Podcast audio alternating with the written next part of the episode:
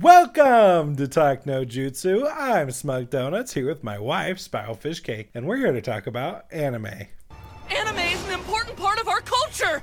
On this episode, we're going to talk about our favorite anime villains. And then we're going to talk about some anime we've been watching recently, like Attack on Titan Season 4, My Life as a Villainess, and Kaguya sama Love is War. My pain is still far greater than yours! So, Smug Donuts. Let's Yes. talk about our favorite villains. Why don't you start? So, this character, I'm still kind of like debating in my brain whether he's my favorite villain now or not. Askeladd from Vinland Saga. First of all, if you have not seen Vinland Saga, you should go watch it. It's a great anime. Still, of all the anime I've watched over the last couple months, still my favorite anime I've watched this year. And a lot of it is because of Askeladd, because I feel like he's not a traditional villain in the sense that the main character Thorfinn spends so much time with him and he teaches him a lot actually. In a way, he's also not only the villain but a father figure to Thorfinn. And I think their complicated relationship is what makes him an interesting villain. And another part of I think that makes him an interesting villain is how complex he is as a person. I think that there's a lot of layers underneath why he does things. And as you kind of go throughout the show and you get to know him a little bit better, not only is he this really cool fighter guy, he's also this guy with a lot of interesting motivations behind why he's doing things and thought processes and ideas on different things. So I love Askeladd. He's a very interesting villain. He's definitely one of my favorite, if not my favorite villain. So what's your first favorite villain? One of my favorites is the guy that we heard in the clip, Pain from Naruto. Know that this is a Naruto themed podcast, so like to bring it back to the roots every once in a while. Okay, but legitimately, Pain's arc in Naruto will always be one of my favorite arcs of all time, and definitely my favorite arc of Naruto. It's all because out of all those arcs, I feel like we see the most devastation brought by Pain. The other people do stuff that it's worse for the world, but it doesn't hit home quite as much as Pain's arc. In Pain's arc, you see people die and you see him destroy things that are very important to the main characters. And it really hits really hard. And the anger that you see on Naruto, it's a lot stronger and more meaningful coming from moments like that. And to see Naruto struggle and fight against pain, I feel like it makes the arc even stronger, knowing that the villain is just that much more terrible to the things that Naruto really cares about and the things that Naruto's friends really care about. It's not just like, oh, I'm going to do this small thing and it'll hurt you. So it sounds to me like you're saying pain causes Yes. a lot of pain. Yes, yes. Wow, that's very deep, man. And even though he does that, his pain is still far greater than ours. Plus, the look is iconic, and The like the backstory is super good as well. Do you think that Pain gets his nail polish from Hot Topic? Do you think that's true for most of the Akatsuki members? I think so. I always wonder where they got their black nail polish from. the world may never know. I think that Pain is probably one of my favorite Naruto villains too, if not my favorite. Just because, like you said, the whole arc is really good. I mean, I feel like Naruto gets acknowledged a lot during that arc. You really see Naruto stepping into becoming a hero. I feel like Pain, you can see where he's coming from with a lot of his anger and a lot of his feelings because of the way that he was treated and the way he was growing up. And so you really do see, once again, a character that if Naruto had let himself succumb to some of that anger and pain, could have become himself. Of all of the villains, up until that point at least, pain definitely causes the most destruction. And it's really crazy to see. I love the fights with pain too. I think they're really great. I think they're awesome. I just think he's a cool character, again, because like you were saying, there's just a lot of destruction he causes. And not only that, but he plays on your emotions, right? You understand, like I said, where he's coming from, but there's also just a very big emotional aspect to his character. There's a lot of anger, there's a lot of suffering, like there's a lot of frustration that he's holding in the whole time, and it just comes out in this form of totally destroying and breaking all of the things that, as a viewer, you're like, oh my gosh, he's destroying things that I've become to care about. So it's an emotional arc, and he's a very emotional villain to watch. And I like not only Naruto's character development through that arc, but Pain's character development too. So my next one was my for sure number one anime villain before Askeladd came into my life this year. Makishima from Psycho-Pass. Yes. Makishima is so good. He is so cool and cold, man. I've seen a, cold bunch man. of lists talking Mm-hmm. about Psycho-Pass, and they always talk about the other villain in Psycho-Pass. They don't talk about Makishima. And I'm like, what? The other villain is way worse, not as cool and interesting. And I don't understand it because Makishima is the coolest. the whole point of the show is they have this ultimate thing for finding villains and putting people away in jail or killing them before they commit crimes. And it doesn't affect him at all. And he uses that for absolute evil. Everything he does is so next level. It's unbelievable the kind of plans that he comes up with. They're just so mm-hmm. evil and yet they're so well thought out. Like you'd think that a mind like that, as crazy as his, would be a little bit more bent out of shape. But his mind is so logical and he's so smart. He is so smart, and that's part of why I really like him. Is people back here playing chess, he's over here playing like 40 chess. But yeah, that's part of why I like him because he's so smart. I think my other thing that I really enjoy about him is you see along the way there's a lot of crazy, scary villains, but he's using all of Yeah, them. Yeah, he's orchestrated this entire thing. he's using them. It's crazy. And at the end, you're like, wait a minute here. I've seen the villains before this, the scary villains before this, and yet here we are. This man is using them. He's got this big mastermind plot, and they're just pawns in his game, and I know how scary they are, so if we have some mastermind using them, how scary must he be? yeah. and he really is. And the thing is, too, about him is I love the dynamics between him and Kogami. Like a lot of that show really is a cat and mouse game between the two of them, and it's like which one's the cat, which one's the mouse. We're never really sure. And I just like the the dynamics between the two of them. I think that it makes the plot really interesting because you're always sitting there like seeing also kind of where Makishima is coming from with some of his ideas, and also wanting him and Kogami to just like battle it out. And I love how those two interact with Akane as well, since you kind of see the person who believes that their ideals can be imposed on the world compared to Akane who believes that your ideals should be put into the world through the system and then there's another person mm-hmm. who wants their ideals to break the world basically. Yeah, Makishima really tests both Kogami and Akane and what they believe and what they think, and how far they're willing to go with the things that they believe and the values that they have. And I really like that about him. He propels their character development forward and the story forward in really unique and interesting ways. Yeah, agreed. So my next one is Frieza from Dragon Ball Z. You did get that far in Dragon Ball Z, right? I did. I saw Frieza. Yeah, Frieza, he's got the finger guns. it's a bit like Yu Yu Hakusho. If Yu Yu Hakusho was an anime villain, sorry, if Yusuke If Yusuke was an from Yu Yu Hakusho villain, was an anime villain, he would be Frieza. spirit gun. Do you think Yusuke grew up to become Frieza? Yeah, that's right. You heard it here first on Talk No Jutsu. I always thought Frieza's voice was annoying. On the dub, yeah, he's like, Yeah, Goku, man. yeah, he's just like that. a bit more Toad than I am. Toad from Mario. Than I am he Toad. really is. Uh, I literally don't remember that much about Frieza though, except him just being obnoxious to Goku all the time. That's really what I remember. You don't remember anything about Frieza? Not really. He's like the OG person that everybody remembers that's like, oh, you think you've defeated me, but I haven't even shown you more than 1% of my power. I do remember that. Just him always. This is now my final form. and then my final form has a final form. Yeah, he's that guy. I think Frieza's awesome. And I think it's funny how when you put it all together, all of the characters in Dragon Ball Z are named after food. Kakarot's named after carrot, and then Gohan's named after rice, and Piccolo's named after pickle. And then you got Frieza, who's named after the freezer. I mean, Cell. Who's Cell named after? Celery, I guess? I don't know. Maybe just literally a cell. Obviously, it doesn't go Maybe on it's a food seller. Oh, that's bad. I mean, Frieza, Freezer.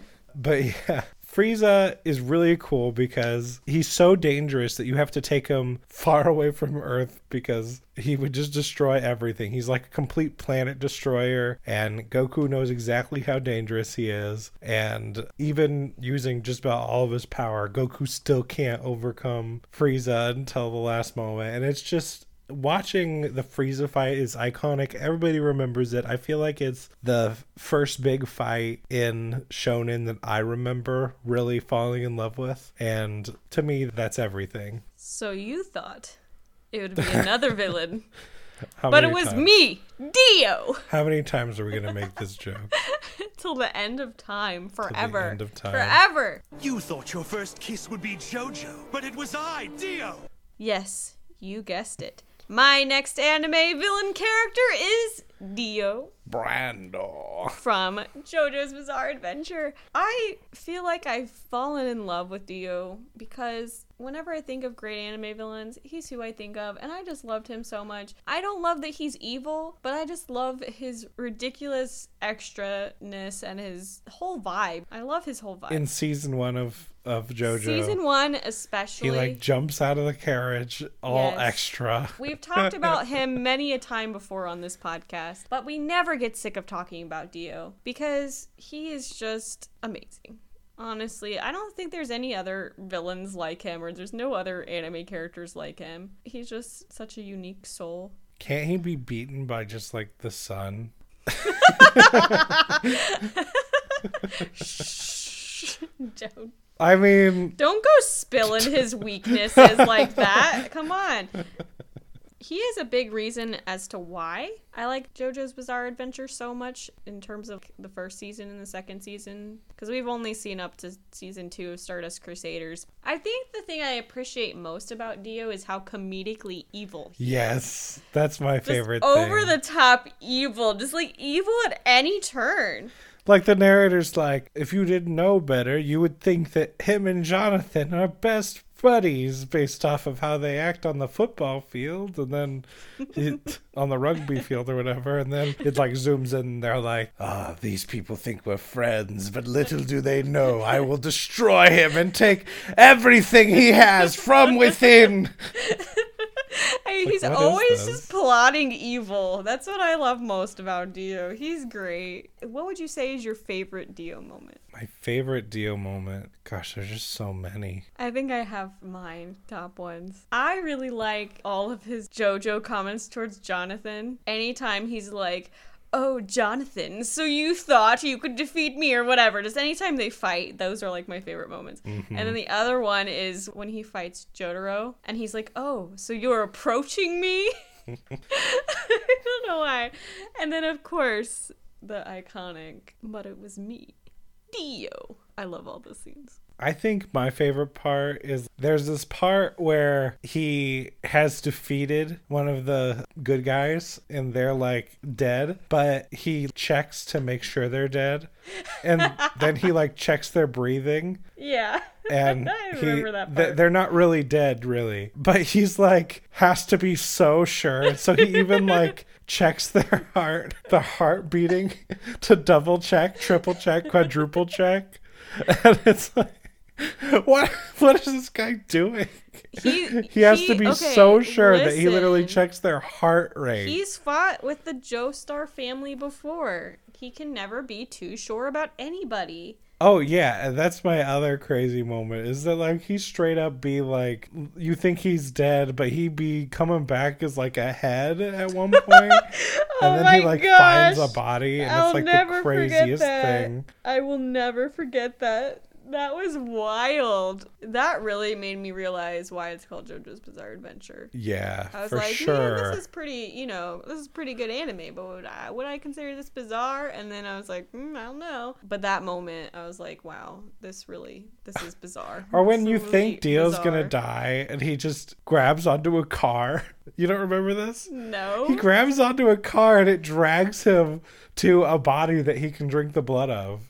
Oh, wait, I think I do. Yeah. Oh, man. He's Dio always be pulling something. He's always got something up his sleeve. Dio's crazy. He's a crazy one. So my next one is Lady Satsuki from Kill la Kill. And she's not the most villainous person, I will say, but she is a very threatening and imposing woman.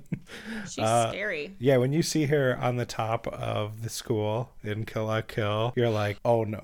That is They're gonna have to climb that and and she's up there clicking her heels like you pigs in human clothing. I will never forget that. Yeah, she has some iconic lines. So Kill la Kill was one of the earlier anime we watched together, Mm-hmm. and she still, in my mind, reigns as like one of the supreme bad women of anime. She could probably just glare at somebody and they would be terrified. Yes, and she has glared Yeah. at people and they Oh, yeah. have been terrified. I feel terrified. I'm like not even there. For sure. Yeah, I would never cross her. No, I would never. She's not even real. never cross. And I would never Satsuki. cross her. No, she's not real, but like you can't be too sure. Another thing that I like about her is how commanding she is. She's really good at getting everybody to do what she wants. What's that other thing she says? I know what you're saying. Oh, oh, Oh, oh. is it Ask not the sparrow how the eagle soars. that Oh, my it's so one. good. That's my favorite one. Oh my so god. good. And I live by that. Yeah, she has some great quotes. I mean, Ryuko's pretty cool, I guess. no. But she's got Don't- don't nothing compare. Don't compare. Satsuki. If you haven't seen Kill la Kill, you should I watch swear. it just for Are, are you seriously comparing Ryuko and She's the main character. I mean Mako and Lady Satsuki maybe, but Ryuko, I would argue Rich Mako. Ryuko, Rich, Rich Mako, Mako. and Lady Satsuki could go in terms of being the most villainous. Could go head to head maybe, but Ryuko, mm-mm, don't lose your way in your mind. Oh my gosh. Also, if you ever watch Kill la Kill, that song will play a thousand Can you times. at least agree with me on Just that? be prepared. We've got to be as one. Stop. I can't with that song. Too much. Don't lose your way in your Oh mind. my gosh. no. No, I'm sorry. I can't get behind you on that song. I can't. right. I can't be with It does play that. a little too much, but I like it. It's a It good It is a bop, honestly. I will. Okay, I'll admit it is a bop. It's just that I've heard it five billion times. During the first time you watch the anime, not since then. It's like w- Yeah. when you're watching it the very first time. Every time something cool happens, it's not like, oh, it's Ryuko's theme. It's like every time something cool happens, you hear Don't Lose Your Way in the background. And it's like, what's happening? People aren't losing their way. That's what's happening. I guess not. So my next one is Gauron from Full Metal Panic. This guy is similar to Dio in that he just keeps coming back. He does. How he be doing this? Oh my gosh, he's wild. So he's also one of those kind of comedically evil guys. He really be bothering our guy Sosuke for like no reason. Bothering him about his past as a child soldier, just like being weird and harassing him. He's also one that I think has a lot of good plans. He made up some really interesting plans to really screw up Mithril and really interfere with everything that everybody had going on. He caused a lot of problems for Sosuke, he caused a lot of problems for Tessa. He's just an interesting interesting guy and the way that things end up with him and Sosuke are pretty interesting as well. He really pushes our, our main guy Sosuke to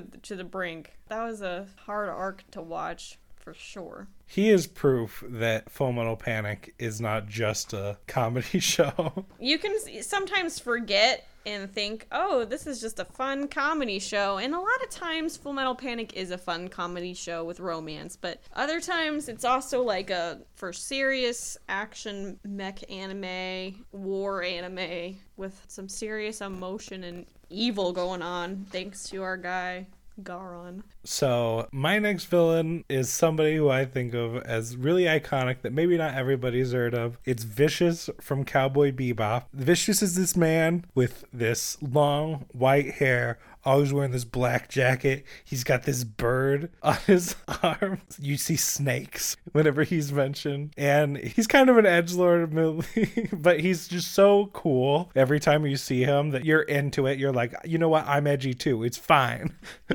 and we could be edge lords together. We could be edge lords together. And he has this really cool history with Spike Spiegel where they were friends and then some history, some stuff happened with them and they became enemies. And now Spike is a space hunter bounty hunter guy and Vicious has turned to crime syndicate being the leader of a crime syndicate. And he's that really big bad at the end of the story that you think of. And when he's first introduced, there's this shot that is my favorite shot, and it's probably one of my favorite shots in all of anime in my top 10, where Spike enters this church and there's this amazing music playing. There's all this imagery of all this church imagery as he's approaching Vicious for the first time in the series. And it's just absolutely gorgeous watching the, them in their shootout at the church and watching him fight against Vicious for the first time there. It's just incredible the directing in that scene.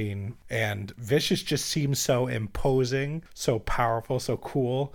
And you remember him for the rest of the series, even though he doesn't pop up all that often. That is such a iconic scene it stays in your head and you go oh when are they going to fight that guy and so when they do eventually fight him it's really cool even though he hasn't been there the whole time and also i find his wikipedia article really funny. What's it say about him? sorry this is villains.fandom.com full name unknown. Alias vicious venomous snake. Occupation leader of red dragon crime syndicate. Powers skills high intelligence swordsmanship hobby killing those who oppose him trafficking drugs Oh, you know, as you do. Goals Become leader of Red Dragon Crime Syndicate. Succeeded. Turn Spike back to the dark side or kill him. Maybe? You'll just have to watch Cowboy Bebop to find out. Crimes Murder, kidnapping, drug trafficking. Type of villain Power hungry crime lord. Quotes When angels are thrown out from heaven, they become devils. You agree, don't you, Spike? And there is nothing to believe in. There is no need to believe. Oh my gosh. That's some good stuff right there. I especially like the killing those who oppose him. That's his hobby. Hey, what do you do for fun? Oh, you know, I just kill people who oppose Whoa, me. Whoa, that is not cool. I would not do that. Oh, well, I also do drug trafficking. Yeah, everybody says that's not cool. You have no idea how many people oppose me. Hey, at least I'm busy. My gosh. Turns out killing's not cool with most people, so I, I guess I guess I got a lot to do. Gotta, I gotta kill him. oh, vicious. What do you do after work? You know, I'm really involved in my hobby of killing people who oppose, Oppose me. me. Really? Not like aviation or like any like like bird watching or I mean I got my bird and my snakes, but I watch him. yeah. Mostly. I kill people who oppose me and Mostly, traffic yeah. drugs though. That's my thing really. Oh my gosh. So my next one is is more of a group, if you will, of individuals. Do they uh-huh. wear black nail polish? No. Oh, we'll okay, those sorry. a group of individuals. The homunculi and father from Full Metal Alchemist Brotherhood. I the homunculi for the most part. My least favorite is Gluttony because he terrifies me. yeah, gluttony in both versions just makes me uncomfortable. Yeah, he's scary. My favorite homunculi is probably Greed. He's pretty cool. I would say Envy and Lust are pretty good too. They're kind of like the main ones. I've always hated envy. I love to hate Envy, you know? I don't like envy. I don't like hating envy. I just wish he didn't exist. You know, I love to hate Envy. He's just such a like a, a bad villain, you know? You just oh, he just I like he lust. makes you so angry when you lust see him. is cool.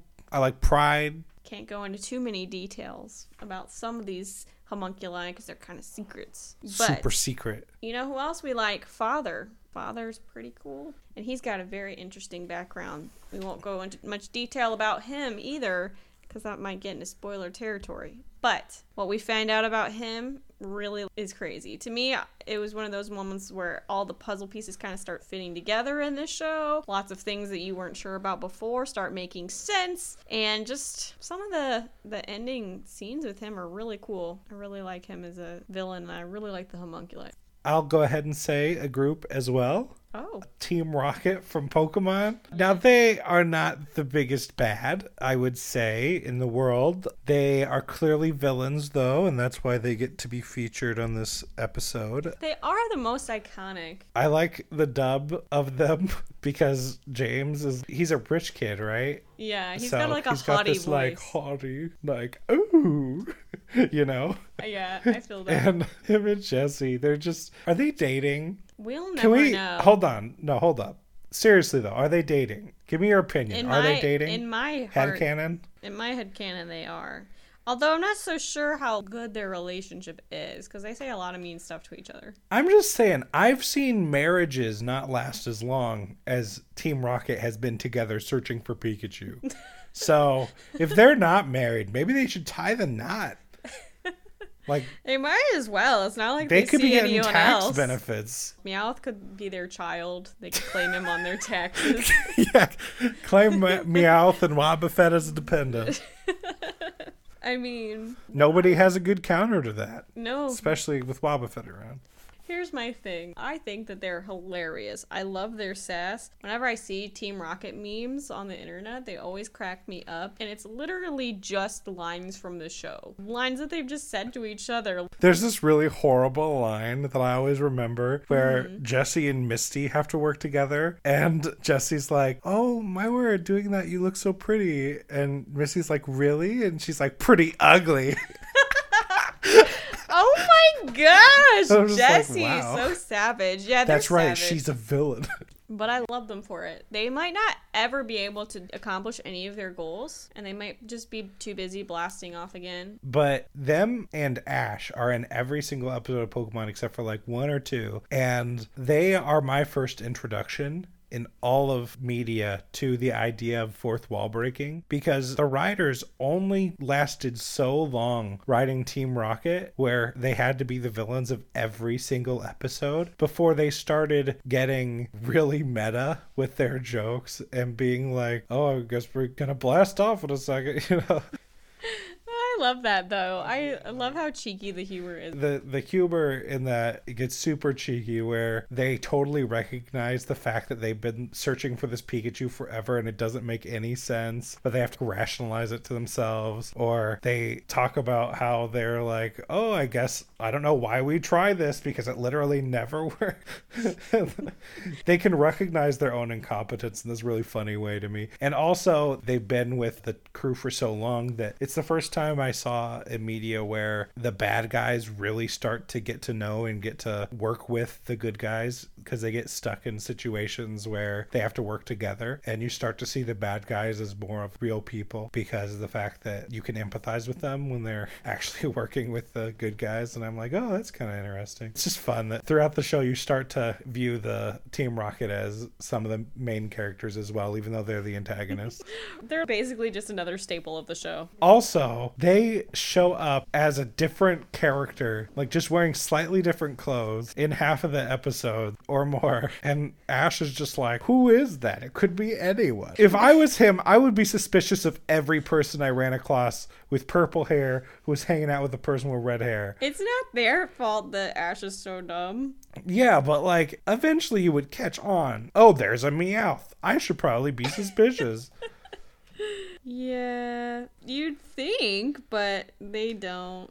it's Team Rocket. And then they do their little intro. For real. Well, my next one is En from Dorohedoro. I really think this guy is cool. His character design is super cool. Basically, in Dorohedoro, if you haven't watched it, there are sorcerers and there are non sorcerers, and the sorcerers are thought of as the bad guys by the non sorcerers because a lot of times they'll like practice their magic on non sorcerers, and it's really not very cool. Well, En is a powerful sorcerer, and he's got this super cool character design, in my opinion. He's got this like, red hair, and then he's got this mask over his face. It looks like muscle almost. There's no skin, and it's just teeth. And what he can do is he can manipulate mushrooms. So he can transform people into mushrooms and things into mushrooms. No, I know does not sound that cool. that sounds terrifying. But when you me. see it, it's crazy. He destroyed a town from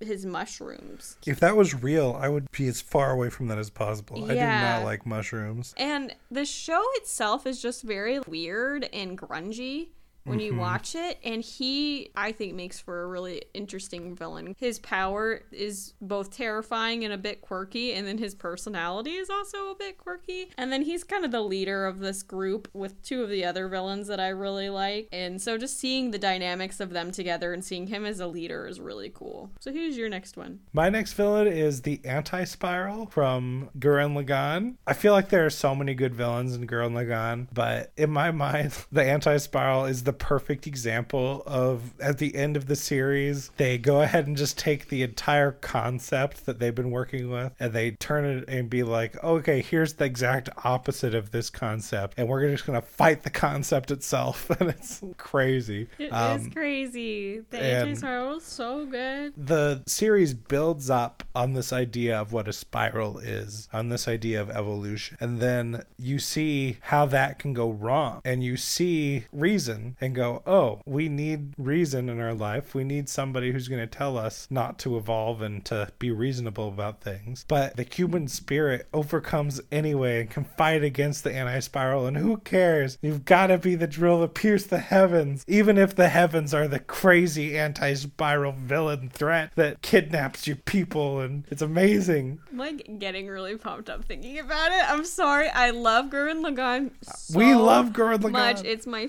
favorite You're wearing your all uh, time. You got your Kamina, I do have my blanket Kamina blanket on. out. Actually, that's funny. making me feel inspired. Admittedly, the anti-spiral are not my favorite villain in Gurren Lagann, but I do love how Gurren Lagann just keeps on building and building up and up and up and just gets bigger and bigger and bigger, right? Is your favorite Lord Genome? Maybe we'll talk about that later. We'll see. Oh. So in Gurren Lagann, everything just keeps getting bigger and crazier and like more powerful and stronger. And the anti-spiral are just such a big thing out in the world that you would think would be impossible to fight against. But of course, our gang of wonderful main characters in the show show us how you can fight against something that maybe you wouldn't have thought that you could. If you just believe in yourself and believe in the me that believes in you, you can do it. Can I just say that I group this in with all of the other Gainax and Trigger anime because Gainax and Trigger have very similar things where at the end they fight against a concept or something very close to a concept that is the opposite of their main theme for the show. So if we're talking about Neon Genesis Evangelion, they fight against a concept that is really big and important and Shinji finds his individuality basically. And in Gurren Lagann, they find that evolution can help you become stronger no matter what and help the human race grow. And in, in Kill La Kill, they realize that wearing clothes sucks.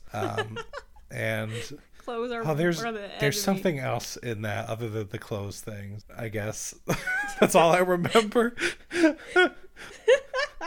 in Promare, they find out that fire is good. but let me just say, I really love villains that are just concepts they fight against. And I'm a huge fan of that stuff when it grows and grows and grows. Like in Darling in the Franxx, when they're fighting bigger and bigger and bigger villains, and you think that the big villain couldn't possibly get any, any bigger. And then all of a sudden, it gets even bigger than you could possibly imagine. Even the last villains of the anime that I know a lot of people hate the last villains in some of these anime. I really enjoy that. Uh, probably a controversial opinion. There's my hot take for the day. Fire's good. Oh my gosh. Next person I got on my list Kaiki from the Monogatari series. Yes. I love Kaiki for so many different reasons. First of all, have we seen the many outfits that he wears? And how his outfits change clothes as yeah, Monogatari scene goes season on. two. How is that even Bake possible? Monogatari season two is peak example of that when he's Hitagi end. yeah when he's sitting in the restaurant with Senjougahara and. Sunglasses on. His Hawaiian shirt keeps changing colors. It's and his brilliant. glasses keep changing. I think my favorite thing about Kaiki is in Monogatari, you have such an interesting cast of, of different types of characters, right? And I think my favorite thing about him is he is just so not having it with so many people.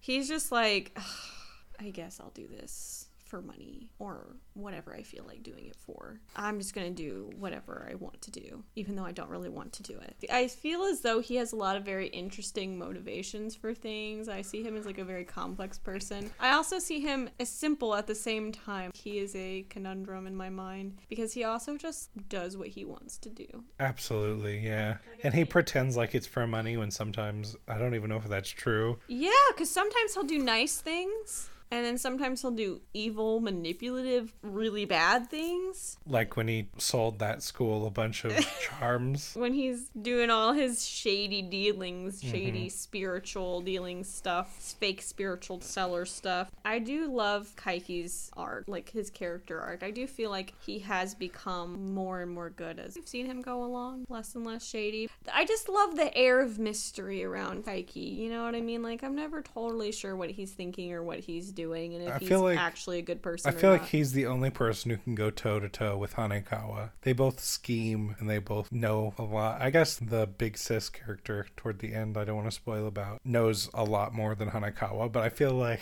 Kaiki can totally go toe to toe with her when it comes to that. He's always a mystery to Hanekawa. Yeah, he seems to like always know something that we don't know. And I love the way he runs. I got two favorite things about Kaiki. The number one is that, like Speedwagon, he's best waifu.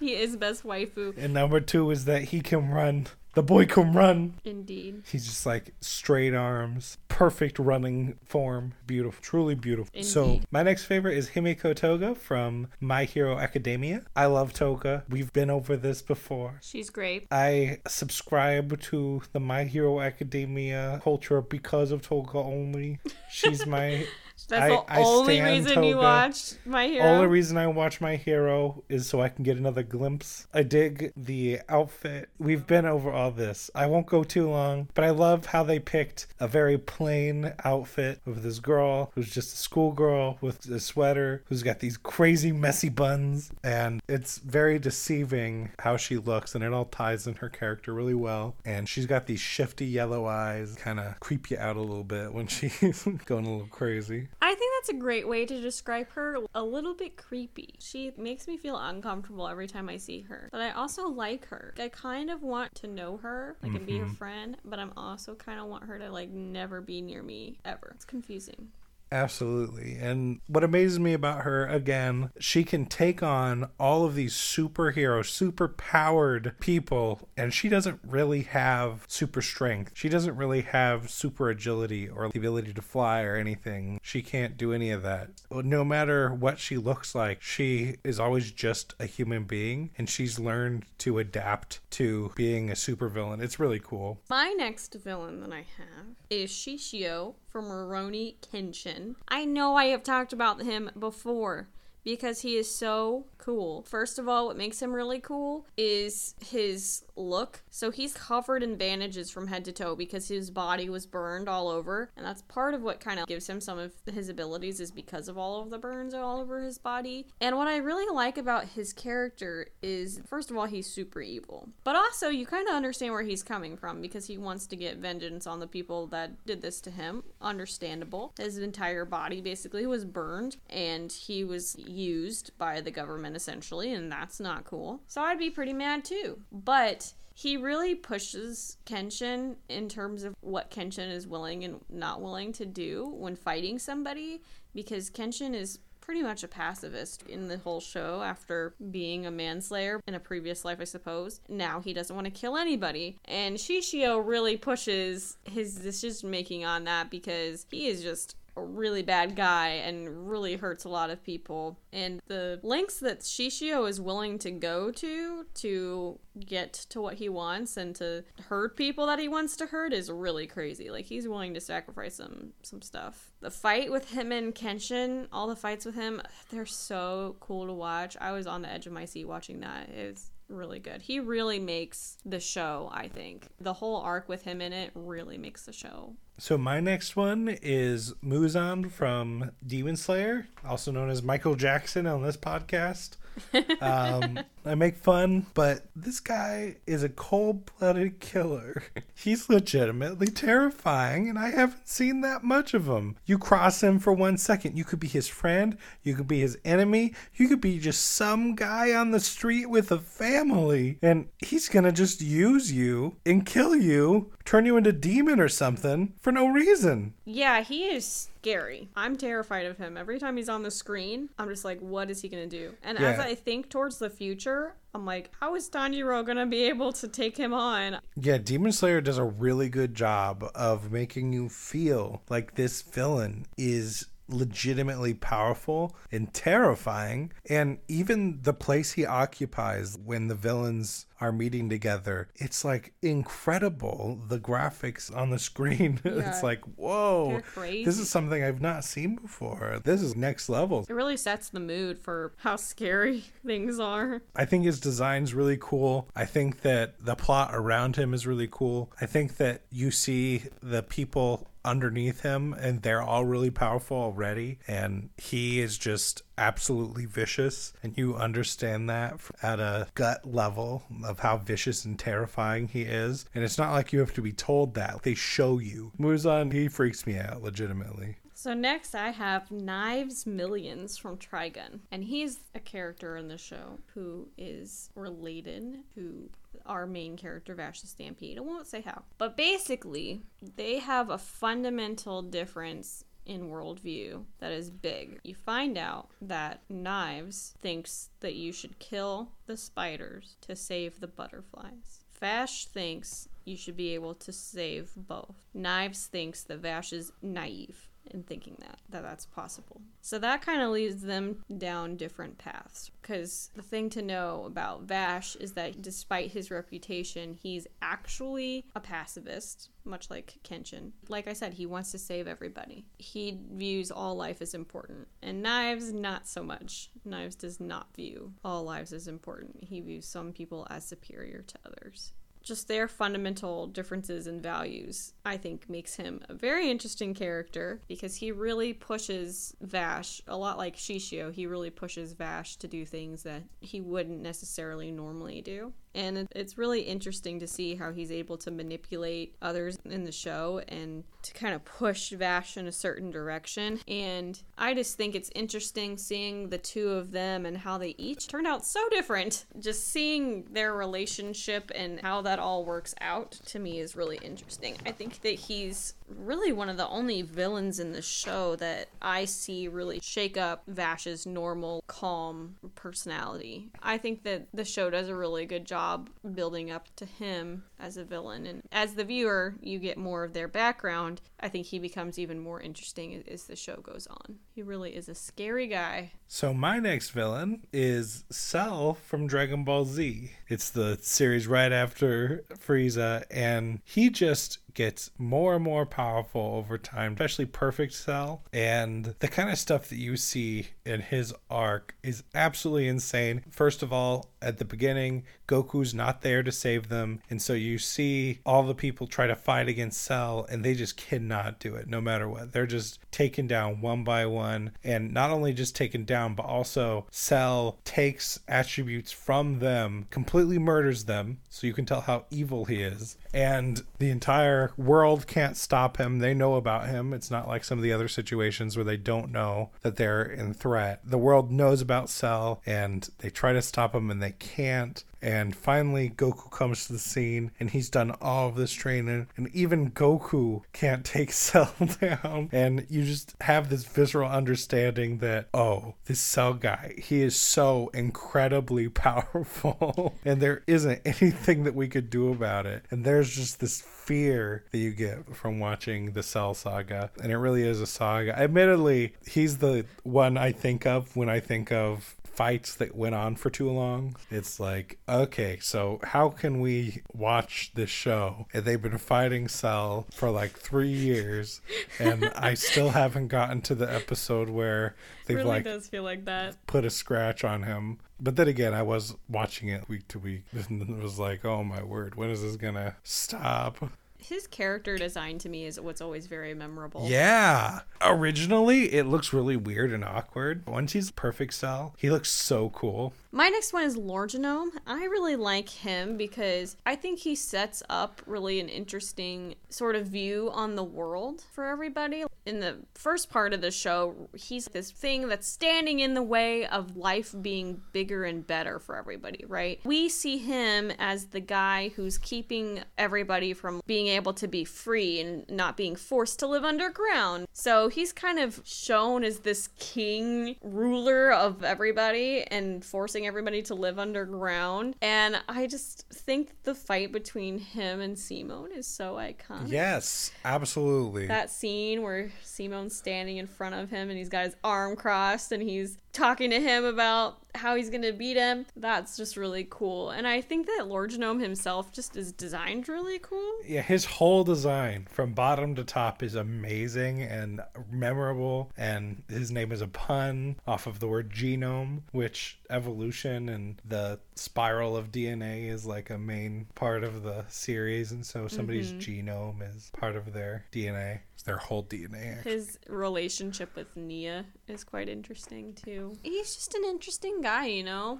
He's just shown to be, like I said, this lord ruler who's forcing everyone underground. But you know, as we find out, things may be not quite what they seem. My next villain is another Naruto villain. I feel like I should just go down the list of every villain from Naruto. So let's start with Orochimaru. Orochimaru is another one of those villains that is on my list, not because I particularly like Orochimaru, but because he legitimately scared me. At the beginning of the series, he's masquerading as one of the students and he does all this crazy stuff. And then he talks about wanting Sasuke for reasons, and it's legitimately scary the stuff he wants to do to Sasuke and the kind of stuff that he is using trying to get people to come to his side for power. And he legitimately is terrifying. The way he fights is terrifying. And it's very clear very early on when he fights with the third Hokage. It's very clear he's willing to go to any lengths, no matter how disgusting or how evil, to win. And it almost seems like he wants to prove a point by being even more evil than anybody else. Right, because the third Hokage was his sensei, man. Yeah. And he's willing to smack down his sensei, you know? Another thing about Orochimaru, I feel like the scene where his head gets super long is burned into my mind for the rest of my life. That was terrifying. Yes, that's what when I said that he legitimately terrifies me, I was also thinking of that scene. yeah, when he's like turned into a weird snake Yeah. creature, like his body's just normal, and then you just his neck just gets super long, and I'm like, what is he His doing? snakes are legitimately terrifying. Yes, he's scary. just the fact that he came out of nowhere in a place where we felt like we were safe, like in this exam. Right. I'm like, okay, I'm just gonna watch these kids battle it out, trying to become shinobi. Seems normal enough to me. I know they're talking about how people might die or whatever, but it seems like nothing really that bad's gonna happen, right? Then boom, he just comes out of nowhere and he's all scary and freaky and creeping me out. But I do like Orochimaru. I like his character arc. I think it's pretty interesting. If you've seen Boruto, you know what's up. All right, what's your next one? Isabella from Prom- Ooh, Promise Neverland. Neverland. Yeah. She's an interesting lady. There's something about her. Look in her eyes. Kind of scares me. Yes, absolutely. It's creepy how motherly she is, and yet how also villainous she is. Yeah, I feel like she would tuck me in at night and then also say, if you move from this bed, I'll kill you. And the crazy thing about Isabella, in my mind, is her situation and her intention. She isn't that far off from just kind of being one of these kids. And I don't want to spoil a bunch of stuff, but it's not like she's in a crazy big position of power over them. They're just fighting each other. And Isabella, she's motherly and she acts like a mother to them, but she is terrifying. And it's not like she has some kind of superpower. She's just an adult and they're just kids. And they're really smart kids. And she is a really smart adult. But still, they're not far off from each other. She's just a really smart human. There's nothing special about her, and yet she's terrifying. I think the thing that scares me the most is the switch that she flips, being motherly and then being evil. She can go from being the nicest lady one moment, and then the next moment she's chasing them in the woods, tracking them down, trying to discipline them in ways that are scary. And it's terrifying that what is so scary is that she just wants to be their mother and take care of them inside of this house. That's all she wants to do. She wants them to live in the house. She wants to be motherly to them. And that's enough for you to be terrified of it. I'm not going to go into why or anything like that, but oh my word. So my next one, going down the Naruto list, is Itachi. And Itachi is an amazing villain, first of all, because he's got the Sharingan, the Mangekyo Sharingan, and he's always challenging Sasuke, telling him that he's not enough. You don't have enough hatred, Sasuke. You have to kill your best friend to get the Mangekyo Sharingan. That's right. You don't have enough hatred. I'll never forget the meme. Of Of Itachi grabbing- holding yeah. Sasuke up on the wall Yeah. by the neck. You know what's great about Itachi? When he was looking for Naruto in the first part of Naruto, he knocked on the door. He said, Naruto, you in there? Knock, knock. He's so polite. That's your favorite thing about Itachi? The look you just gave me just now, you're like, really? Like, I thought you were going to say something actually. actually. like scary or terrifying. nope, that's it. He's just so polite. He He, a cool guy. He nice. No solicitors. Oh man. Rats gotta go. Uh, no, I just thought that was funny. He's like coming to kidnap a child, and he literally knocks on the door. He doesn't just like break it down and Oh, steal Naruto. word. I like Itachi's aesthetic. First of all, I think it's pretty cool. I like any version of Itachi, like Akatsuki Itachi, younger version of Itachi, like all sorts of different looks. He's always looking fly. He is really scary. He's got this intimidating look to him. I think it's the eyes. And it's really intimidating that he gonna trap you in that genjutsu, and you're gonna be stuck being stabbed by knives for ten billion years. Gotta go through that seven times, and even after all that, he's still not gonna kill you. And time's gonna be so slow in that period that it's gonna feel like a bajillion years, but really it only takes a second. And that doesn't terrify you. You want to go up against that guy? Good luck. You better be like, oh, genjutsus of this level do not affect me. You be- better be a master at avoiding genjutsu. yeah. I feel like there are so many cool Itachi moments throughout the series, and I love how complicated of a character he is. That's the one thing that Naruto does so well. You think you know somebody, you think they're for sure 100% a villain, and then you get to know them more, and you're like, wait a minute here. Maybe there's more to this than I thought. I feel like Itachi is a perfect example of that. So the next one I got, he might not be the most popular of anime villains, but Tsurumi from Golden Kamui. So he's this guy. He's got a very interesting look. He was shot in the head, so he's got like this plate on his head that looks really menacing and these burns underneath both of his eyes. And together they just look very scary. So he's a soldier and he's the main villain, I would say, of Golden Kamui because he's also looking for the skins for this treasure. Basically, in Golden Kamui, Right. they are looking for these prisoners with on their backs or on their bodies have tattoos to a map of treasure. And he's also looking for them. And the way he goes about it is very scary. He's just like peak chaotic evil. He just does stuff that is just off the wall weird. Like season 2 he meets this man who likes to make suits out of skin and stuff it's very creepy. I was so uncomfortable. I really had a hard time watching season two. But him and Tsurumi get along so well, and Tsurumi uses this guy to make fake skins, right? It's so crazy. He encourages the dude to have a fashion show with the stuff that he's made. It's creepy and gross and weird and quirky beyond reason. Like, Sarumi is quirky and chaotic evil at its finest. That's the best way I could describe him. Everything about him is crazy. He's really fun to watch. I feel like I never really know what he's going to do, and that keeps the show interesting. So next on my list, Madara. He straight up manipulated people over the course of generations somehow and got what he wanted, the infinite Tsukuyomi.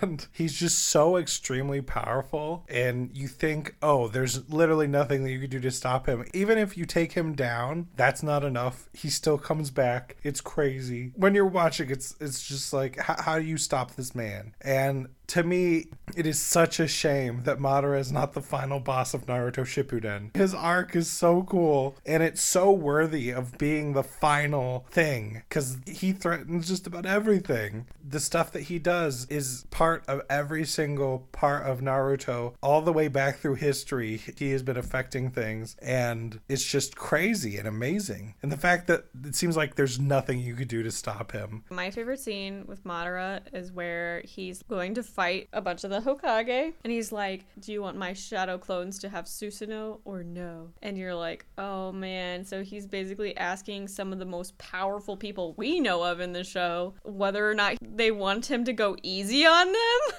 Oh my god. And it's just one guy versus like I don't even know how many of them were there, but there's a lot of people there, and you're like, oh, he evil, evil. This is not a joke. He is not someone to be trifled with. So, my next one is a group, the League of Villains from My Hero Academia. I know you like Toga. I know Toga is your favorite League Yes, member. Absolutely. who who do you think is your second favorite? Twice. Yeah, Twice is pretty cool. Toga and Twice work together, so Makes sense. Makes sense. I really like the leader, Shigaraki, honestly. I think his design's really cool. I like the hands all over his face. I think his power his is really history is really cool too. Yeah, his history is really cool. The thing I think I love the most about the League of Villains is how I feel like I understand where they're coming from because all of them have powers that aren't necessarily easily used as hero type powers, and that's not their fault. Like, I think one of my favorite things about the My Hero world is that there are quirks that lean more in a villainous direction, and it's nobody's fault that that's what they got, and they're just kind of stuck with it, Right. and seeing how they deal with it is, is interesting. I also really like Dabi. I think Dabi's super cool. I feel like we don't get to see him super often, but when we do, he always is doing something cool. I love his character design. I think a lot of the people in the League of Villains have really cool character designs. Yeah, that's true. I hope we get to see more of them in season five. Me too. Because in My Hero, I feel like My Hero is really cool with all the different villains they face, but really, I'm there for the League of Villains. The League of Villains is where all the really cool stuff happens. All for One is really cool. All for One versus All Might. I will never forget that fight. That was so incredible. Absolutely.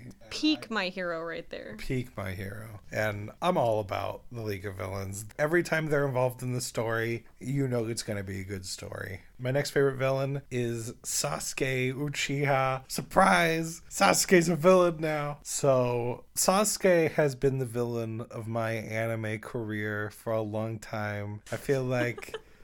Growing up, he was the bad guy in anime for me personally, just because I hated him so much because he made Naruto annoying. I felt like before Sasuke left the village, Naruto was fun and enjoyable to watch. And then after that point, Naruto wouldn't shut up about Sasuke. And anytime Sasuke wasn't involved in the episode, it was a good episode. Okay. And every time they talked about Sasuke, it was an annoying but, episode. But listen, if he can't help just one friend, how's he I supposed to be Hokage? That's true. That's true. I, I can't even talk against that. That's absolutely that. accurate. Naruto is the wind to Sasuke's fire. Oh my god. You're right. Okay, straight up though, I also think Sasuke's a villain. That guy made sweet little Naruto cry. How many times? hmm So many. Right? He made so many people suffer. So many people got hurt because of him leaving Yeah. the village, being a big dumb. There are so many other ways he could have gone about his life, but no. For he real. didn't. He's just being a difficult man. I get it. I hear it because some people, when they say, "Oh, you don't like Sasuke because you don't understand him," I feel like I do understand him. You know, I see where he's coming from. He's very angry at Konoha, but there are many other ways to go about it besides ditching all of your friends, trying to kill your friends, being a big meanie pants for no reason, Besides being annoying. Being annoying. Yeah, there are lots of ways to go about it. And you know, he chose the path of evil. I'm not about that. I don't think that anybody should be about that. I don't want to encourage it. And the anime just hypes up this man, and everybody acts like they're in love with him. Even Naruto acts like he's best friends in the world, even though Sasuke just betrays him all the time. And I'm just mad all the time. Okay, I got a hot Naruto take. Do you want right. to hear it? Drop it. Shikamaru is a better friend to Naruto Oh! than Sasuke ever was. Oof. I said it. It's a pretty deep cut said right it. there. I said it. It's true. Speaking of Sasuke and Naruto, my next one I got is the Akatsuki. From Yeah. Naruto.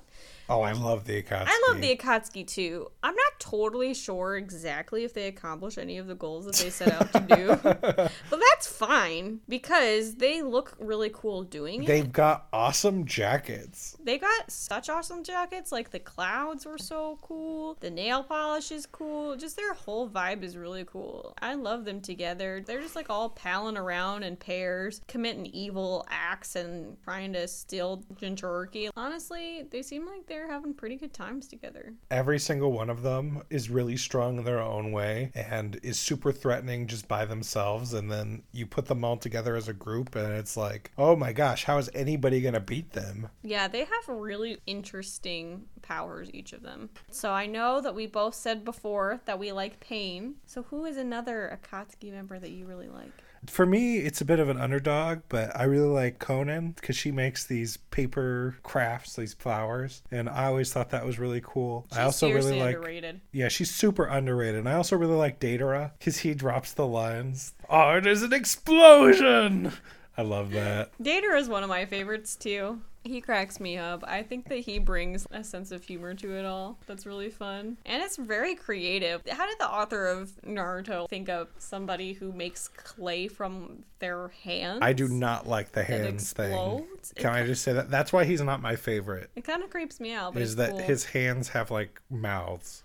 I feel like Tobi is definitely up there for me. I think Tobi's really cool. I like his look. I, he's so goofy, but he's also actually really strong. My next favorite villain. We've talked about all of the Naruto ones on my list now. Okay. So now I've saved my best for last. These are some of my two most menacing, most favorite villains. For me, my personal most hated villain in all of anime is Tucker from Full Metal Alchemist or Full Metal Alchemist Brotherhood. He's in both. I hate him in Full Metal Alchemist Original more. He's so bad in both, He man. pisses me off. I want to personally punch him in the face. Same. Gosh, he's such a jerk. I understand he was backed into a corner, but you don't. You just don't do what he did. No. You don't. You no, just don't do no. it. I don't even believe that backed into a corner thing. I think he wanted to do what he did. I think he's a sick man. Tucker, you think of him as just this nice man that's trying to help out, and then it turns out that he is just the most evil of the evil. We should have known his glasses were shiny. They were shiny. They were glazing over. Tucker had those shiny glasses, and I should have known. We should have all known. We really should have. But Can't trust no, anyone. Can't trust anybody. There are people who have done way more evil things in shows, but there's something about what he did that just makes you so mad. It makes me furious. But I think it's just the fact that what he does to me feels like such a personal betrayal. And it doesn't matter if you feel sympathy toward Like his no matter what, whatever. you are going to feel a feeling of hatred toward this man when you watch his story. And it just pisses me off. So my last one is from an anime I have not quite finished yet, but I'm about a little over halfway through. And that is Johann Liebert from Monster. And I see a lot on lists of villains as him being number one. And so far, I totally see why. Because I'm really loving him so far, and I'm not even done. And let me tell you, this man is a mastermind. We talked earlier about how Makishima was really good at puppeteering and using people and being a mastermind. This guy goes even farther beyond that. He's been masterminding people since he was a child. And the chaos that he creates and the level of manipulation that he goes to, he becomes becomes part of people's families and then uses them and then just tosses people away when he's done with them and when he's done using them. And it's just crazy the types of things that he does, like the multiple fires and stuff that he started, the people that he's had killed or killed himself. It's just crazy how far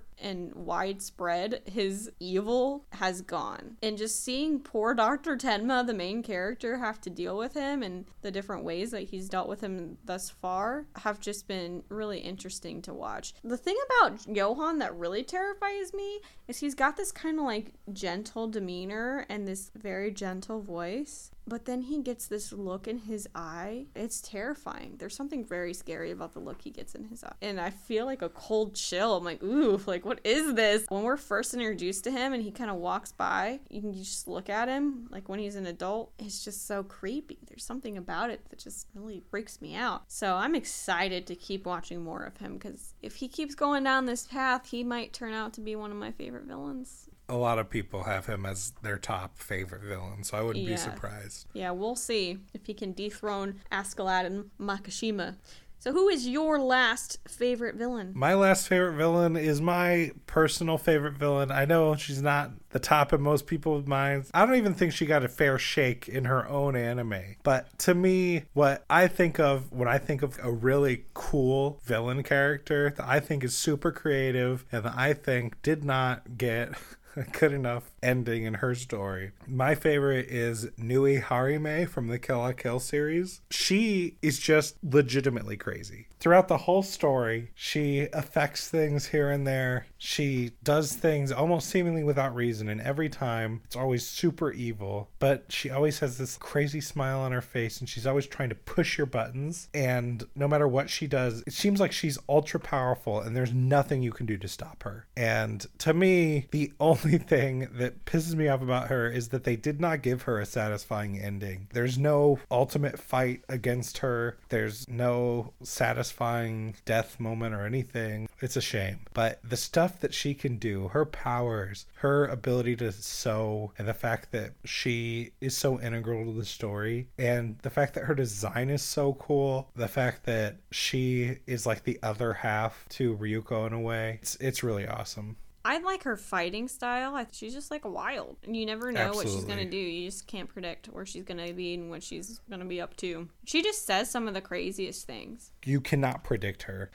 Now that we've talked about our favorite anime villains, let's talk about what we've been watching recently. This part will include some spoilers, so if you do not want to be spoiled for any of the anime we're about to mention, just check the show notes and see which parts you do want to skip to and do want to listen to. What's the first thing we've been watching? So we watched seasons one and two of Unlimited Blade Works. Fate Stay Night. Yes. Unlimited Blade Works. That is an incredible anime, and I forgot how great it was. the fight scenes are amazing. Yeah, You know, the joke Unlimited Budget Works is not far off. too real. Too real. Too Yeah. real. The animation quality, fantastic. Last time we did talk about Fate Zero, and admittedly, after watching all of them now, I think I like Fate Zero better than Unlimited Blade Works. We still got a lot of Fate to watch, though. To We be fair. We do. I do really enjoy Rin as a character. I think she's pretty cool. Shiro as a character, he's okay. He's all right. I think the naivete of his ideals really bothers me. Like the idea of a world where everyone's smiling and no one's in pain, like no one's unhappy. Yeah, but that's, like, sort of the point of the series is that Well, that's what I his struggle with. dream is stupid. Yeah, but in the end, he still wants his dream to be true. At the end, he recognizes that his dream is faulty and comes to terms with it. But he still wants to do it anyway. He realizes that his dream is faulty, but still wants to do the right thing. Yeah. I don't know. The jury's still out on that. But can I just say, Archer, still really cool, even though I found out it was just Shiro grown up. But I was starting to realize that. I think as the show went along, once you said they could be from the future, not just from the past, I was like, wait a minute. I had here. said that from the beginning. Wait the a minute entire time we were watching that anime, I was hinting. I was being like, "You should pay attention here. You should watch that. Listen to that again." Did you hear what he said? I was just like, yeah, yeah. because every little thing he keeps hinting i would go back and replay things to make sure you heard that he said that but it wasn't until he started using shiro's catchphrases that you started to be like man wouldn't it be crazy if he was a future version of Shiro, or like he and Shiro were the same person. And I was like, ah. That would be crazy, huh? That would be I, I so think that's literally what I said. I was like, yeah, that would be crazy. And I was just like, wait a minute here, and then the gears of my brain started really turning. Yeah, that was funny when that happened. I was like, wait a second here. But, you know, Archer, I think, is still a husbando of mine, even though he is just future Shiro. And Shiro, I don't Mm-hmm. You hate Shiro. I it's don't so hate funny to Shiro. me I don't hate because him. We're watching like this series and. I and you're like, yeah, I don't know. I'm kind of annoyed at Archer, but I feel like he's still my husbando of the series just because I don't know. I still really like him, and I'm like, really? What about the series? Are you not so sure about? You're like, I just really don't like Shiro. I'm like, well, you're gonna really like Archer then. Because Archer really, Really does doesn't like like Shiro Shiro.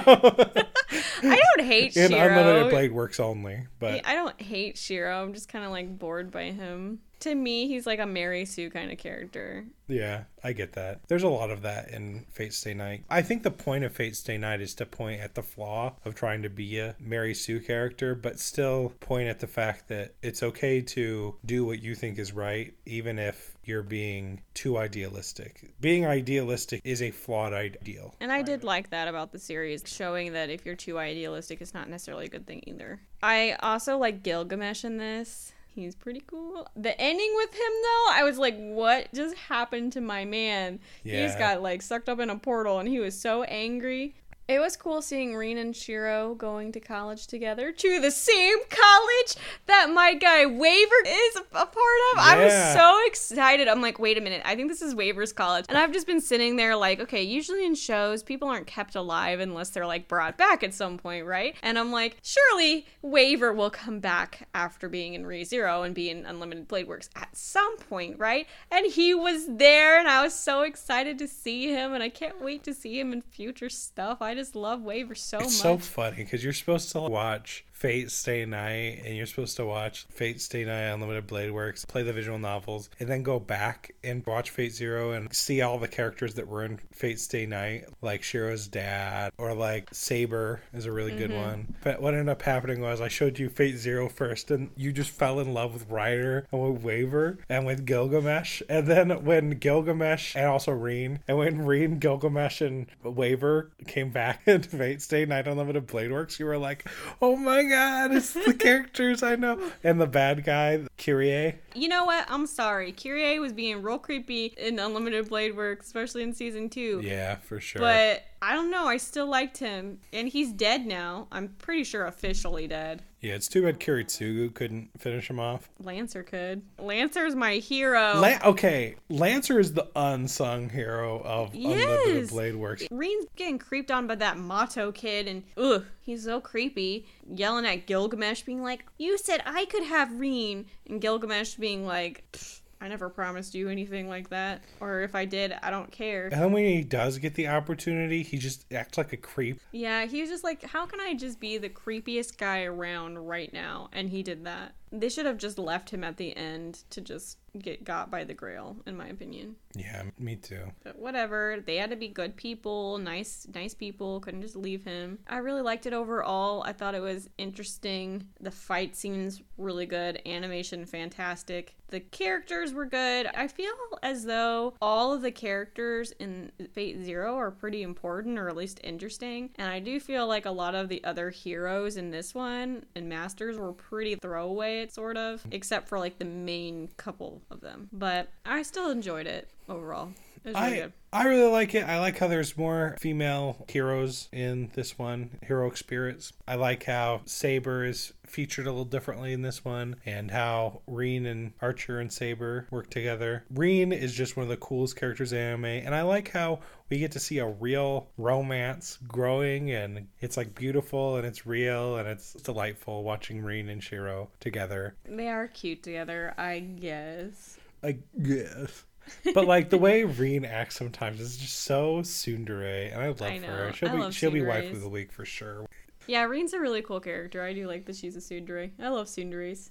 So the next one I watched by myself, Beck. You've heard me talk a lot about this anime because I Yes. literally cannot stop listening to the music. Last podcast, I had started the first half of it. Now I've finished it. And man, did it turn out to be so good. One of my favorite music anime of all time. So great. I've been listening to their songs on repeat. Whenever I go to do work on something, I've been listening to the soundtrack just because I love it so much. It was so great seeing the band at the end. We have this projector now and I watched this on the projector. And it was the last concert. And this was like one of the first things I watched on the projector because we haven't had it super long. And it was like watching a real life concert. It was so awesome seeing their last performance on the big screen and just being right there. And Koyuki and everybody were up there playing their last show. And there was issues in the band. And so for the beginning of their last show, it's just Koyuki up there with his guitar and he's just playing and he sounds so good. And then they all start to slowly join him together. And it was just so great. It made me cry. I was just singing along with them to their songs. There's something that always gets me in music anime or sports anime when they're at their last show or they're like playing against a team that's really hard or a person that's really difficult and you just see the culmination of all of their hard work. And this is what this was. It was just such a beautiful thing to watch. And finally, there's some resolution between Koyuki and Maho in terms of like their relationship, thank God, because there was like a will they, won't they the whole time. The only criticism I had is that Beck eventually does get together. They kind of disband and then they get back together and they go on tour in America. And we don't get to see the tour of America, unfortunately. Oh, that sucks. Yeah, we kind of see what they did through pictures. And Ryusuke kind of goes MIA for a while, but then finally they talk about how he rejoins with them. And so that was pretty cool. I would have liked to really see more about their tour. It would be cool if it ever got a second season, but I doubt it because this is a thousands anime. It was so good. This show caught me by surprise. It was great seeing their music. It's, it was great seeing their relationships in their band and Koyuki go from this really shy kid who's just nervous to this guy who could just get up on stage by himself and play the guitar and really form this awesome band with everybody. It's just cool seeing people live out their dreams. I'm definitely glad that I watched it. So, we also watched My Life as a Villainess, It was amazing. aka Everybody Loves Katarina. I have not seen a harem that big in a while. We're watching it, and she makes the first person fall in love with her, and we're like, okay. Yeah, it makes sense. Fair Like, enough. this is weird, but fine. And then, like, slowly over time, more and more people fall in love with her, and you're at some point, you're just like, I bet they're going to fall in love with her too. And they do. And that character too. Who and is who too. isn't in love with Katarina? Let's be real. But you know what? We, we were watching it. We couldn't stop. It's pretty laid back in the way it paces its story. But we were just like, you know what? This is just a good time. It And really it's really was a fun. good time. It's really well voice acted. It was really um, wholesome. Yeah. For something called My Life as a Villainess, surprisingly wholesome. It was really hilarious how oblivious she oh, was. I should have said that Katarina was my favorite villain. you really should have. Literally the most perfect Mary Sue, never does anything evil character. No, she doesn't. What cracks me up about her, though, like I was saying, is how oblivious she is. Because literally everybody is in love with her and thinks she's amazing. And she's still over there, like, oh my gosh, the doom ending. I have to avoid it because he might try to kill me. And I'm like, girl, if somebody tried to kill you, he would be the first one to try to attack. I think you're just fine. Like, nothing's going to happen. She was even able to turn someone with dark magic trauma to love her. It's just amazing that she doesn't massage the surface wound and put a band aid on that. She somehow finds a way to heal you and your very soul. And whatever was the problem in your backstory that afflicted you and made you into a playboy or into a brooding person or into a super sadistic person, she cures you of it through some magic. I don't know. through love and kindness. That's what she it's does. crazy. I mean, I get it. There have been other harems where I'm like, really, they're in love with that person, but Katarina, I'm like, yeah, it makes sense. She's so nice and kind and smart and funny and hardworking. Like, who wouldn't love her? So I also watched an anime called Hinamatsuri, which is hilarious and very heartwarming. It is about this girl named Hina who has powers, who meets a Yakuza and ends up living with him, and he basically becomes her dad. It's very heartwarming and sweet. And it's pretty much just a slice of life about like I said this girl with psychic powers and him mm-hmm. having to deal with her. And she is super messy and super not good at doing things. Like she tries to help him, you know, she tries to make his life better by cleaning the house and she ends up just breaking everything there's another girl that also has psychic powers that's there and she's the total opposite of her just very kind and caring and well mannered and it's just really funny how different they are. It always made me laugh. It was really quirky really different sort of show. I would definitely recommend it. You watched Horimiya. Yeah, Horimiya. I do not know what to think of Horimiya. So I watched episode one of Horimiya. I don't think I made it through the entire episode before wanting to drop it because I was so bored. I was thinking it was going to be like a funny, goofy kind of thing, and immediately it just has this like really serious tone, like it's going to be the shojo where this girl falling in love with this guy slowly, and he's this nerdy boy at school, but he has tattoos and a nose ring outside of school. It's like, oh, he's a bad boy. Is this interesting in some way? I don't know. Now I'm like looking through posts on Twitter and Instagram and seeing YouTube videos come out of this show, and I'm like, this show seems really interesting, and I feel like I didn't give it a good enough chance. Like I judged it really quickly to be this girly romance. I feel like I want to try it again. I might come back to it. I kind of want to show it to you because I feel like you would like the bad boy character maybe. We'll see. I keep seeing things on Instagram about it, and it makes me want to watch it. So I also watched Arifureta, aka Hajime and his harem of random girls. I know a lot of people were not happy with this anime when it came out. They thought it was bad. It, was entertaining, I guess. Hajime, the main character, is just basically like an edge lord version of Kirito. Kirito's already an edge but like even more, he's like a tsundere Kirito or Oh, something. no. He's just like That sounds like the worst. I don't care if you want me to help you because I'm not going to. Because guess Shadow what? the Hedgehog. Guess what? I don't even care about you or your family. I only care about doing what I want. Yeah, he's basically Shadow the Hedgehog. you heard it here first. Hajime is Shadow the Hedgehog. He's just so annoying, but he's also very entertaining. I did like Hajime's relationship with Yue, but she's like a loli vampire, and I've seen loli vampire done way better in Monogatari. So Shinobu. yeah, Shinobu. I felt like Yue was like dollar store Shinobu, 99 cent store Shinobu. Also, another thing about Arifureta that was traumatizing that I had to endure was mm. him doing things to a dragon that nobody needs to see. Yeah, I've seen that scene as well. How come out of all the scenes in that anime, I had to end up seeing that one? I don't know, because there are a lot of other scenes you could have seen instead of that one. Very bothersome. It was weird. It was uncomfortable. I not the same afterwards. Very traumatized and creeped out. You know, this last month I feel like I've seen a couple that I was just like, wow, if I was not forcing myself to watch 150 anime this year, these were ones I would have dropped. But alas, I had to continue. Do I have regrets? I do. I definitely do. But you know, I feel like it's entertaining at least. Like there were parts of Arifureta that I did find entertaining. But getting into some anime we did find extremely entertaining. Love is War seasons 1 and 2, which we finished season 2 today. Kaguya and the president Shirogane, they have such a great relationship. I love It's them so together. funny. They're so cute. The season 1 ending was so satisfying when he finds her crying by trash. Yes. And he's just so cool and he grabs her by the arm and he runs away. And to- he's- and he's like, We are getting her in this car and she is going to see fireworks whether we. I'm used to predicting every one of your moves. So of course I'd find you here. It was easy. Yeah. And And then, later he's like he- cleaning the window and it's like, oh my god, what have I done wrong? I said the stupidest stuff and he reimagines He himself so like, cringy. Of course I remember.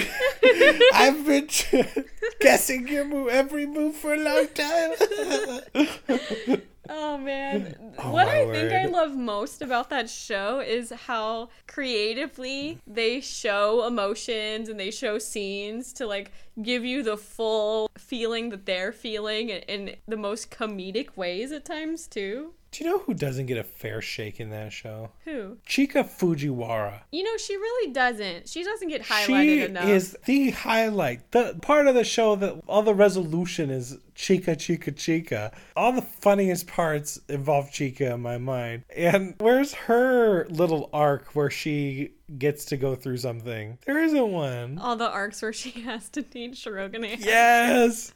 Oh my word, it's so good. And Those are the best. Those are some of my favorite I, episodes. I'll always love the volleyball one the most, though. Me too. Because it's just like she's like watching him play volleyball, and he's like, "That's my boy. I raised I taught him him. everything he knows. Yeah, I raised that boy. I raised that boy. That boy right there. I raised him. That's so funny.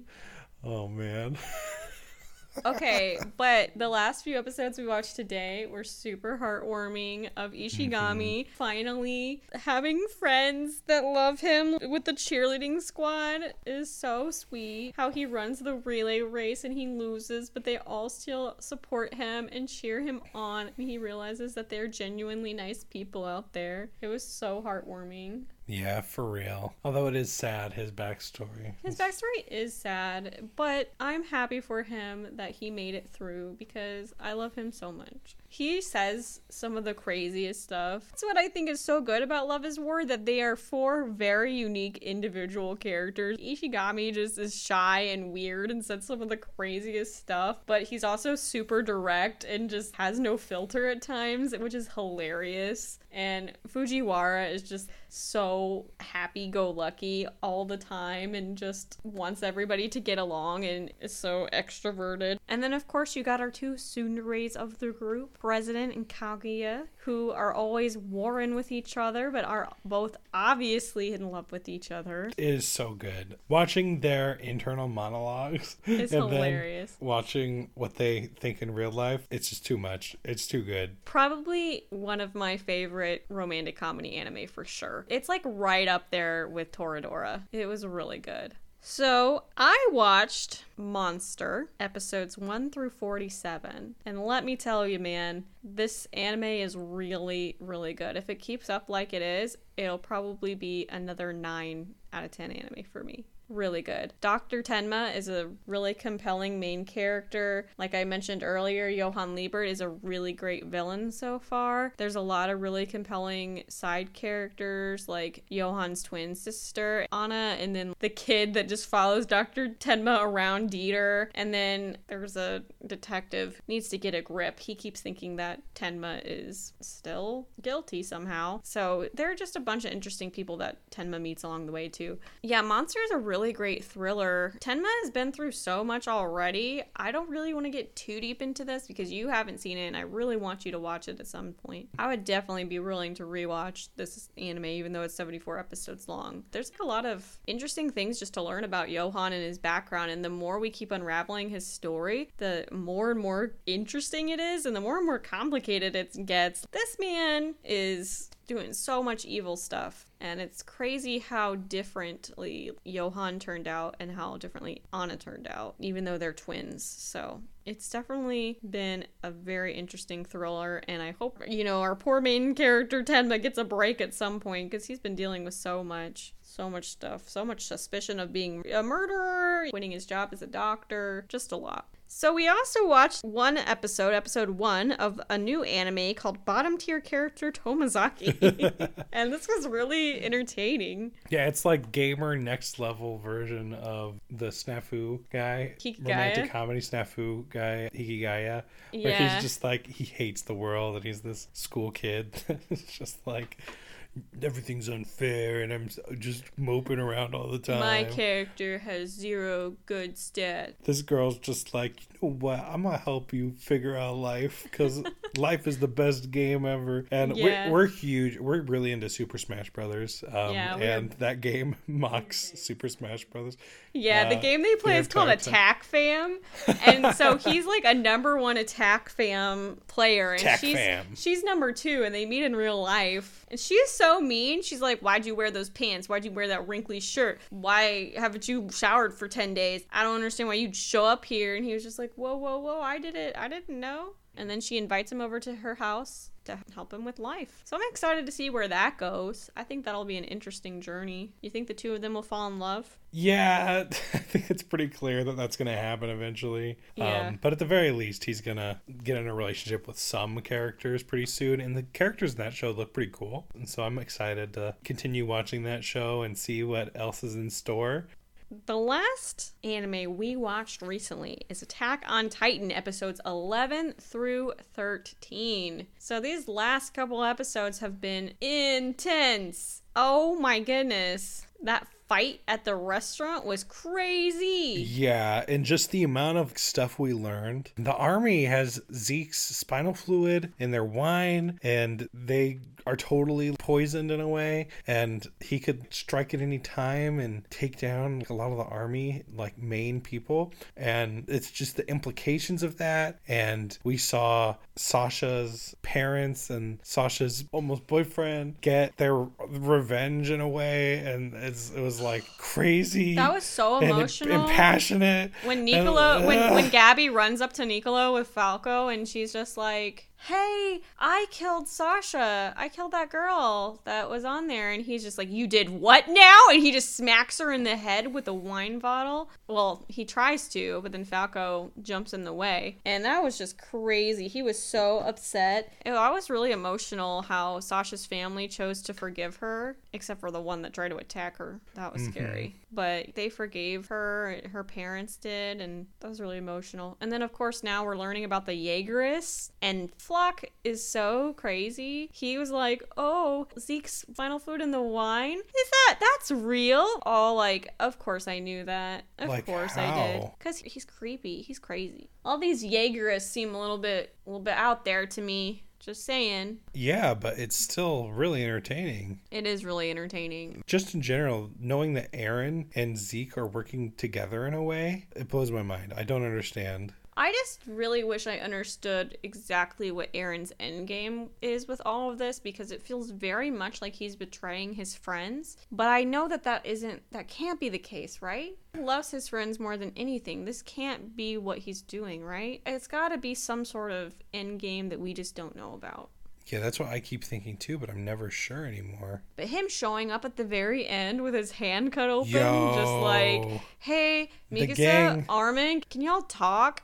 Right after that whole together. incident with Gabi right there. And the the way that Armin and Mikasa forgave Gabi and saved her too. Gang is back together again. Yeah, the gang's back together. Don't know what's gonna happen. The last couple episodes here have been so intense, and I cannot wait. We have three episodes left to go. Two of them we're gonna get to watch this weekend because of the earthquake in Japan, putting the one episode back a week. So that'll be interesting to see. And then we just got one more week after that. I'm sure there will be a part two of season four because this doesn't cover all the manga. So Gosh, but I can't wait. Two episodes tomorrow. I'm very excited. I cannot wait to see what happens after Eren enters the room there because I bet whatever he has to say is going to be intense. And I think that Armin is honestly on his last rope with Eren right now because he's been mm-hmm. causing so many problems. And I don't think this is what Armin had in mind for how they would. Like he really the future. He really has been causing crazy amounts of problems.